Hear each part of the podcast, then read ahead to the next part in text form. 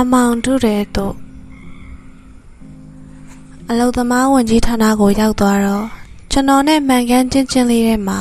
နှစ်ယောက်တည်းစကားပြောရတဲ့အရာရှိကအတော်အရွယ်တရုတ်မှကြီးပဲဖြစ်ချောင်းကုံစင်ကျွန်တော်ပြောသမျှကိုလိုက်မှတ်တယ်ခေါင်းတစ်ခါကနဲ့မျက်နှာတိတ်မကောင်းဘူးကျွန်တော်ကသူ့သားအရွယ်လောက်ကောင်းလေးပဲတဲ့ငါမှမဲရွယ်ကောလိပ်ကျောင်းတက်နေတဲ့တားကလေးရှိတာခွာလို့လည်းပြောတယ်။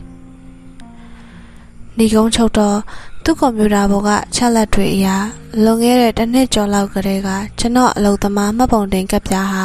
ဖယ်ဖြတ်ပြီးသားဖြစ်နေပြီတဲ့။ချူးတဲ့နီယိုဟာ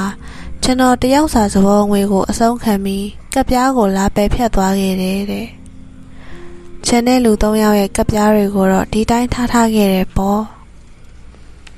သူပြောရတဲ့အရာကျွန်တော်ကပ်ပြားကိုမူလထွက်ပြေးသွားကစားမှာဘာမှမလုပ်ပဲဒီတိုင်းပြစ်ထားခဲ့သေးပုံရတယ်။ကိုစောကြီးကိုဖြူနဲ့အသေးလေးတို့၃ယောက်ထပ်ပြီးထွက်ပြေးတဲ့အခါမှာကျွန်တော်စနက်ဆိုတာရိပ်မိပြီးဒေါသထွက်သွားဟန်နဲ့အဲ့ဒီအချိန်လောက်မှမှပတ်စံအဆုံးခံပြီးကျွန်တော်ကပ်ကိုလာဖြတ်သိမ်းပြစ်လိုက်တာပေါ့။လိုရင်းပြောရရင်ကျွန်တော်ဟာဒီတိုင်းပြည်မှာတရမဝင်နေထိုင်ခဲ့တာတစ်နှစ်ကျော်သွားခဲ့ပြီ။ ဒါပါပဲဒါကိုချူးနဲ့နေယောကတမင်ဘာမှမပြောပဲစောက်ကျင့်ရုပ်ပြီးလေစိတ်မှာထွက်လို့မရပဲအဖမ်းခံရအောင်ဟပေးလိုက်တာတယုံမကြီးကခက်ရိုးရိုးပဲပြောတယ်ငါသာခုမင်းလာဗေနာဘူရာယုံနာကလာဝကယုံချုပ်ကိုဒီစာယူပြီးသွားပါအဲ့ဒီယုံကလူတွေကိုမင်းငါကိုခုပြောပြခဲ့တယ်လို့ပဲအသေးချာရှင်းပြပါသူတို့ဟာလူသားတွေပါပဲ နှလုံးသားရှိတဲ့လူတွေပေါ့မင်းငါ့ကိုခရီးပေးသွားပါဘာပဲဖြစ်ဖြစ်အဲ့ဒီရုံကိုရောက်အောင်သွားပါမယ်လို့ဥပဒေနဲ့အညီရင်ဆိုင်ပါမယ်လို့ထွက်မပြေးပါဘူးလို့ကျေးဇူးပါမဒမ်ကျွန်တော်ယောက်ျားပါဗျာလို့ပြောရင်လက်ဆွဲနှုတ်ဆက်တယ်သူ့လက်ထဲကစာနဲ့ကျွန်တော် passport လေးကိုလှမ်းယူပြီးမှန်ကန်လေးတွေကထွက်ခဲ့လိုက်တယ် ရုံးအပြင်ရောက်တော့စိုးရိမ်ထိတ်လန့်စွာစောင့်မျှော်နေတဲ့ဂျင်မီနဲ့မျက်နှာချင်းဆိုင်နေစက်ကလတ်တလိပ်စီအတူတူဖွာတယ်။တူတူနဲ့လိုရဲမဲ့ပြောတယ်။ဂျင်မီမင်းလက်တော့ငါနဲ့လိုက်မလားနဲ့ဒီကိစ္စမှာမင်းပါဝင်မပတ်သက်စေချင်ဘူး။ငါနဲ့ငါတို့အဖွဲ့ကိုလူလိုသူလိုဆက်ဆံပြီးအလုပ်ပေးခဲ့တဲ့မင်းကျေးဇူးတွေငါဒီတသက်မမေ့ပါဘူးကွာလို့ပြောပြီးဖွေဖက်နှုတ်ဆက်လိုက်တယ်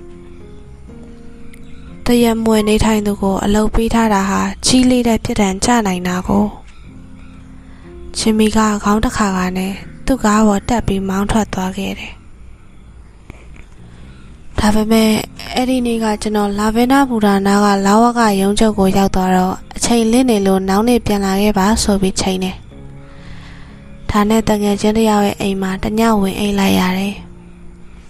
ဖြစ်ပုံပြက်ပုံကိုနည်းနည်းရှင်းပြတော့အရှင်တငယ်ချင်းကမျက်နာမကောင်းဘူးကျွန်တော်ကဘာမှသိမစင်စားတော့ပဲထိုးအိပ်ပြစ်လိုက်တာပါပဲမနက်မိုးလင်းတော့လာဗဲနာဘူရာကိုယထာစီးသွားတယ်ဘူရာယုံနာကထမင်းဆိုင်မှာမလေးရှားအောင်ထမင်းတစ်ပွဲဝယ်စားတယ်စားပြီးတော့လက်ဖေးတစ်ခွက်တောက်တယ်ကျွန်တော်တိတ်ကြိုက်တဲ့မာဘိုရိုဘူးပြော့စစ်ကလတ်အရှိနှလိပ်ဖွာတယ်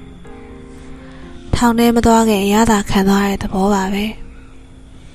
ကျွန်တော်ဘာဖြစ်တော့မယ်ဆိုတာရိပ်မိပြီးသားပဲဟာ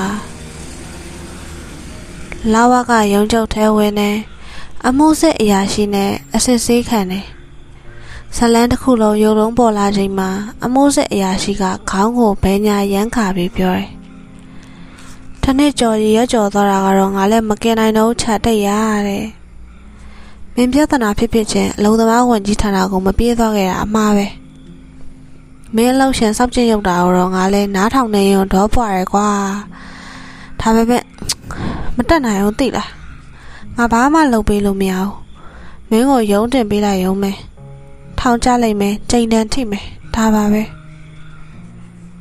ကျွန်တော်စိတ်ကိုအာတင်ထားပြီးသူ့ကိုမေးလိုက်တယ်အခုအချုပ်ထဲထဲတော့မှလားလို့ အဲ့ဒီမှာအဲ့ဒီနေရာမှာတဲ့သူကျွန်တော်ကိုအချုပ်ထဲတန်းထည့်လိုက်ရင်ကိစ္စပြီးသွားမှာပဲအရာရာဟာတန်တရားထက်ရှိစရာဘာအကြောင်းမှမရှိဘူးသူပါစိတ်ကူးပေါက်သွားတယ်မသိဘူးမင်းတထေးချူရဲ့ဖုန်းနံပါတ်ရှင်ပေးစမ်းကွာဆိုပြီးတောင်းတယ်ကျွန်တော်ထုတ်ပေးလိုက်တော့ချူးကိုဖုန်းခေါ်တယ်လာဝကရုံချုပ်ကအရာရှိပါမင်းကားစီလာခဲ့ပါအောင်လို့လှမ်းခေါ်လိုက်တယ် သူဘာကြောင့်အဲ့လိုလုပ်ရတာလဲဆိုတာနောက်နှစ်ပေါင်းများစွာအထိကျွန်တော်နားမလည်ခဲ့ပါဘူး